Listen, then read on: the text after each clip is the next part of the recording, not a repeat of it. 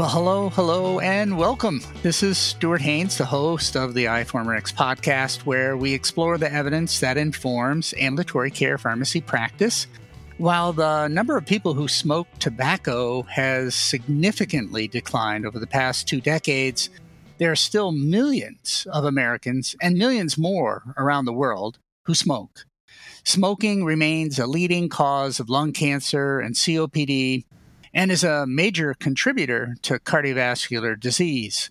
Moreover, tobacco use has been linked to many other diseases, including a wide variety of cancers, cataracts, infertility, and osteoporosis.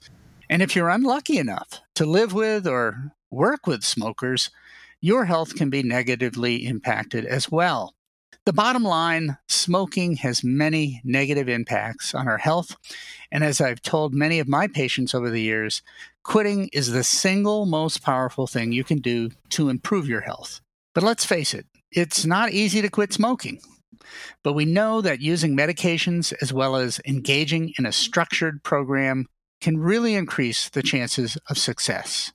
Many of our listeners are involved in smoking cessation programs, but not everyone can take the time away from work to participate in a structured program. Indeed, many of our patients are reluctant to call or interact with other people during their quit attempts, perhaps due to feelings of shame or guilt. For this reason, I think there's a potential role for smoking cessation applications that you can download and use on your smartphone. But do these apps actually work? Can they really make a difference? Well, our guests today Dr. Michelle Balli and Dr. Yue Pheng Vang, critically examined a recent study published in JAMA Internal Medicine, which evaluated the I Can Quit app. Dr. Balli is on faculty at the University of Arkansas Medical Sciences College of Pharmacy and is a clinical pharmacy specialist in the Veterans Healthcare System of the Ozarks. And Dr. Vang is a PGY1 pharmacy resident with UAMS Northwest in Fayetteville, Arkansas. Michelle, it's great to have Yue back on the iForumRx podcast. And you, it's great to have you here as a first time contributor. Welcome. Thanks for having us today, Stuart. We're excited to talk about this unique article. Thank you for welcoming us, Stuart. So, before we get started, per usual, I'd like to get your thoughts on a patient case, a case, I think, that is similar to those you probably see every day in the VA. I want you to imagine you're seeing BV, a 64 year old African American male, in the primary care clinic. The patient has a long standing history of hypertension and he's obese. The patient is here for a routine blood pressure check, and he currently takes lisinopril hydrochlorothiazide 20 25 milligrams in the morning plus amlodipine 5 milligrams at bedtime. And he weighs 214 pounds. His BMI is uh, 31.7 blood pressure today looks really good. It's uh, 122 over 64, and his most recent labs uh, also look fine. You also note from the patient's medical records that he currently smokes half a pack of cigarettes a day. And when asked about his potential interest in quitting, he states, Yeah, I know I should quit. They're really expensive, and I know they're slowly killing me. I've been thinking about quitting smoking, but the program here at the VA, well, makes me drive 30 miles each way to go to the classes. It's a big hassle. So, Yue, before we talk about the study that you reviewed in your iForumRx commentary, I'm wondering what's going through your mind in this case. What are some of the key questions that you'd ask this patient during the encounter in terms of smoking cessation? What are some treatment options you'd be considering at this point? So, when guiding any patient on the journey to be tobacco free, one of the models we can use as a base to guide our process that of the five A's, which is currently considered to be the gold standard when it comes to delivering tobacco cessation intervention. The first A stands for ASK, which focuses on asking about a patient's tobacco use. It is important to not only identify the current tobacco habits of the patient, but also to consider the history of tobacco use, previous quit attempts, and medical history as to better guide our decision on the appropriate therapy course. The second A stands for advise, which focuses on advising the patient to quit. It is here where we can educate the patient on risks associated of continued tobacco use and the benefits of tobacco cessation, such as reducing the risk of lung disease and hypertension. The third A stands for assess, which focuses on assessing the readiness of a patient to quit. This may be the most important factor as the patient's willingness to quit can serve as a primary motivator to ensure the patient remains abstinent and does not relapse. The fourth A stands for assist, which focuses on assisting with the quit attempt, and that's whether it be pharmacological or non pharmacological options. Currently, there are three main pharmacological options, which are bupropion, varenicline, and nicotine replacement therapies such as the patches, lozenges, or the gum. In terms of efficacy, the EAGLES trial demonstrated that when comparing these interventions, a greater abstinence rate was achieved with varenicline. However, there are barriers such as cost when it comes to choosing varenicline. Unlike with nicotine replacement therapy, uh, where if you are an eligible patient, uh, they can call 1 800 QUIT NOW where you can receive up to four weeks of lozenges and patches at no charge at all. Non pharmacological treatments that can be considered include behavioral therapy, quitting abruptly, or also known as quitting cold turkey, and using aids such as a smartphone application. Behavioral therapy can help educate the patient on strategies to avoid and or cope with triggers, manage cravings, and reduce withdrawal symptoms. Although it can be used independently, a higher abstinence rate has been achieved when using it adjunctively with pharmacological options. Quitting cold turkey can be a viable option as well. However, a prolonged abstinence rate was much lower than when comparing to pharmacological interventions. And now, with the growing use of handheld devices, smartphone applications are now being explored as a cost effective option to help assist with tobacco cessation, as we will talk much more about today. The fifth and final A stands for arrange, meaning we need to ensure that there is adequate follow ups with the patient. Therefore, when choosing a therapy option, it is important to consider the patient's history and primary concerns to ensure we do personalize the treatment regimen to best fit the needs of an individual.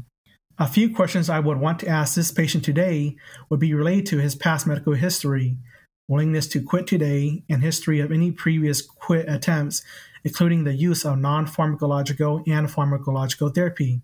I would ensure we had the patient's most up to date medication list to prevent any interactions if the patient is interested in quitting and does want to use pharmacotherapy today. I would also ask some questions on his tobacco use habits, such as when he smokes his first cigarettes of the day, what activities are associated with smoking habit, and what triggers his use of cigarettes. When considering a treatment option, though, it would have to be a shared decision incorporated with the patient's preference. So, Michelle, in the commentary you wrote for iForumRx, you reviewed the study entitled Efficacy of Smartphone Applications for Smoking Cessation, a randomized clinical trial, which was published in JAMA Internal Medicine in September 2020. Now, we provide a link to that paper on the iForumRx website, but can you give us a brief synopsis of the study methods and the results? Sure, Stuart. So, this study evaluated the use of the I Can Quit smartphone application, which is based on what we call acceptance and commitment or ACT therapy, versus the Quit Guide application from the National Cancer Institute based on the US clinical practice guidelines. This was a double blinded, parallel, two group, and sightless trial Pertinent inclusion criteria were the use of five or more cigarettes per day for the last year, interest in quitting smoking within the next 30 days, and if participants were concurrently using any other tobacco products like e cigarettes, they had to be interested in quitting those within the next 30 days as well. In addition, they could not have concomitant use of any additional smoking cessation treatment options. Follow up surveys were completed online, on the phone, or through the mail at 3, 6, and 12 month intervals, with a primary outcome of self reported 30 day point prevalence abstinence, which is the use of tobacco within the last 30 days, at 12 months after randomization. Some secondary outcomes included prolonged abstinence, point prevalence abstinence marks at three and six months, and cessation of all tobacco products at 12 months.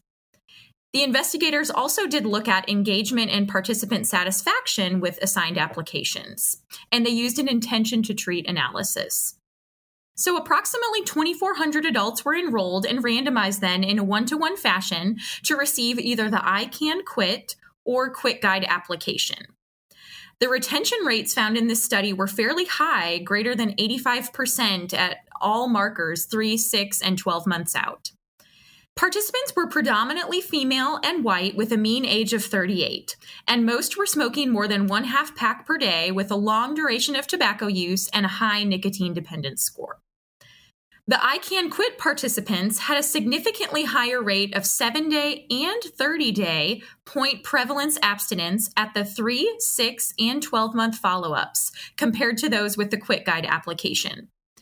I Can Quit participants also performed significantly better for prolonged abstinence and cessation of all tobacco products. Engagement and participant satisfaction were both higher with the I Can Quit application as well. Well, Yue, one of the strengths of this particular study, I think, is the randomized controlled design, and the recruitment strategy was rather unique. I'm wondering what you believe are the strengths and potential weaknesses of this study. Are there any potential confounders that may have impacted the results? Indeed, with any study, they have their particular strengths and weaknesses. A few of these strengths uh, were that it was a double blinded randomized trial with quite a large sample of around 2,400 participants. In fact, this is the largest to date study to examine the efficacy of a smartphone based application for tobacco cessation. Another strength was that over the 12 month follow up period, they did maintain a high overall retention rate of about 87%. Unfortunately, when it comes to strengths, it stops a little bit short here.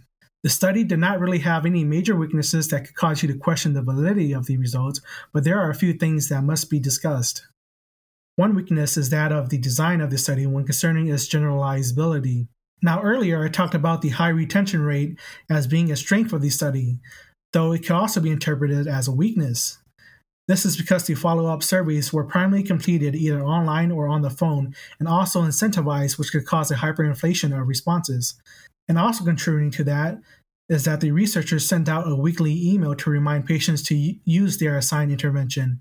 It's important to note that this weekly email is not a feature of either application and was only part of the study.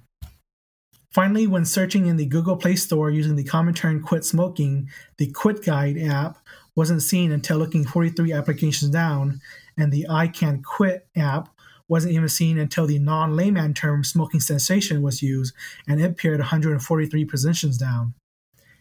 As we know with any intervention, if it is unattainable by the general population, it is hardly an intervention that can be used for all since no one could get to it.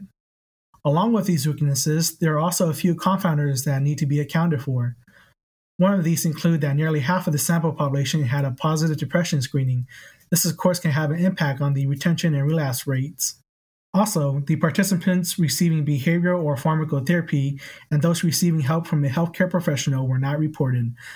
This poses the question of where the place of applications may lie when considering therapies for smoking cessation, such as whether it should be adjunctive to behavioral and pharmacotherapy, or whether it may be effectively independently used. The I Can Quit application isn't the only smartphone application out there that can assist people who want to quit smoking. What are some of the other apps available? How much do they cost, if there is a cost at all? And are all applications basically the same? Or are there some real differences in their features that we should be paying attention to? That's a great question, Stuart, because there are quite a few smartphone applications available. In fact, almost 500 English language smoking cessation applications are available, as cited in some statistics in the article that we reviewed. Available applications differ based on content, components, engagement, tracking, and approaches for dealing with smoking cessation and cravings in general. The two applications described in our commentary and this podcast are free. Now, I reviewed a few applications to provide some insight for our listeners on some other currently available applications that are out there. One application called Quit Now involves personalization into four unique sections or domains. And these domains include your new ex smoking status, ex smoker achievements to help keep you motivated, a strong community of ex smokers that are available for social support, and new health improvements that you've noted now with your decision to stop smoking. Another application called Clickotine from Click Therapeutics has been studied in a single arm trial with benefits noted on participant engagement and overall quit rates. This particular application focuses on recommendations from the US Clinical Practice Guidelines, similar to the Quit Guide. It includes the following features assistance with developing a personalized quit plan, social engagement, personalized messaging, medication assistance and adherence planning, and even financial incentives, uniquely enough. The Easy Quit app includes markers to help participants track how their health is improving includes badges as incentives, and also has a game to play when cravings occur. And lastly, another I looked at called My Quit Buddy serves as a companion to help users quit smoking by highlighting differences in the body as you quit and financial incentives that you'll notice from not purchasing cigarettes with regards to the amount of money that you're saving. All of these and most listed applications that you'll find are free, although many do have some in app purchases that you could explore if interested. When reviewing the available smoking cessation applications, the opportunities are really endless and it can be overwhelming. If discussing these with a patient, I think it's important to personalize selection and determine what features would be most helpful for your patient in their efforts to quit. So, this may even prompt a discussion on differences between applications and might even encourage your patient to trial a few to see which one best fits their interests and needs. For example, if someone's taking pharmacotherapy to help with smoking cessation, they may need an application that provides assistance with medication tracking and adherence. If your patient needs additional support, you should probably recommend or select an application that includes some form of social engagement because that's not commonly found with every application. If triggers are very concerning for a patient, your patient may benefit from a game or activity that will pop up when they get a craving to help assist with working through that craving and providing a distraction at that point in the day. So let's go back to our case. Recall that BV has expressed an interest in smoking cessation. He's indicated that the live face to face smoking cessation offered through the VA is a bit of a barrier for him due to the long drive. Do you think a smoking cessation app like I Can Quit would be a good option for this patient? What do you think would be some of the key ingredients for him to succeed? I feel the use of a cessation app could be an option offered to him today, as the results of the trial did show a high cessation rate. However, I feel it will be hard to extrapolate the results of the trial to apply to BV. I feel the better option would be to have him follow up with a healthcare professional through a phone call or remote distancing visits. And with him being a VA patient, and if we decided to use pharmacotherapy, we could just mail it to him. By using therapy backed with evidence and having consistent follow up with this patient, these may serve as the key ingredients for him to be successful. When exploring additional options, though, a smartphone application may be useful as a low risk adjunctive tool to these other key ingredients. Michelle, Yue, I want to thank you both so much for joining me today to discuss the use of smoking cessation applications to assist patients who want to quit. I think it's clear from your comments that you believe these applications have a role. They're usually free and they can be used as adjunct to other well validated evidence based therapies, including behavioral therapies. Well, tell us what you think. Should we be encouraging our patients to explore and use applications like the I Can Quit app? Or do these smartphone applications simply take away the opportunity to effectively engage with our patients, so it's a lost opportunity? Well, only iForumRx members can leave comments and use the interactive features on the site, so consider becoming a member of iForumRx and leaving a comment about what you think. iForumRx is free to health professionals, so sign up today. And if you are a board certified ambulatory care pharmacist and want to earn recertification and continuing education credit for this program, you can. We've partnered with the American Pharmacists Association to offer iForumRx content as part of their board recertification program. So click on the link below the commentary on our website to learn more. Lastly, I want to thank Rob Howe at the VA Medical Center in West Palm Beach, Florida, for his numerous contributions to iForumRx. Over the past five years, Rob has worked with each of his cardiology practice residents to write a commentary and record a podcast regarding some of the most important cardiovascular trials that have been published in the last five years. Personally, I've always learned something new from Rob's insightful comments. Moreover, Rob has given us some of the best peer reviews, and in every respect, he has been a truly valuable member of the iForumRx community. So thank you, Rob. Well, until next time, this is Stuart Haines, editor in chief of iForumRx, signing off.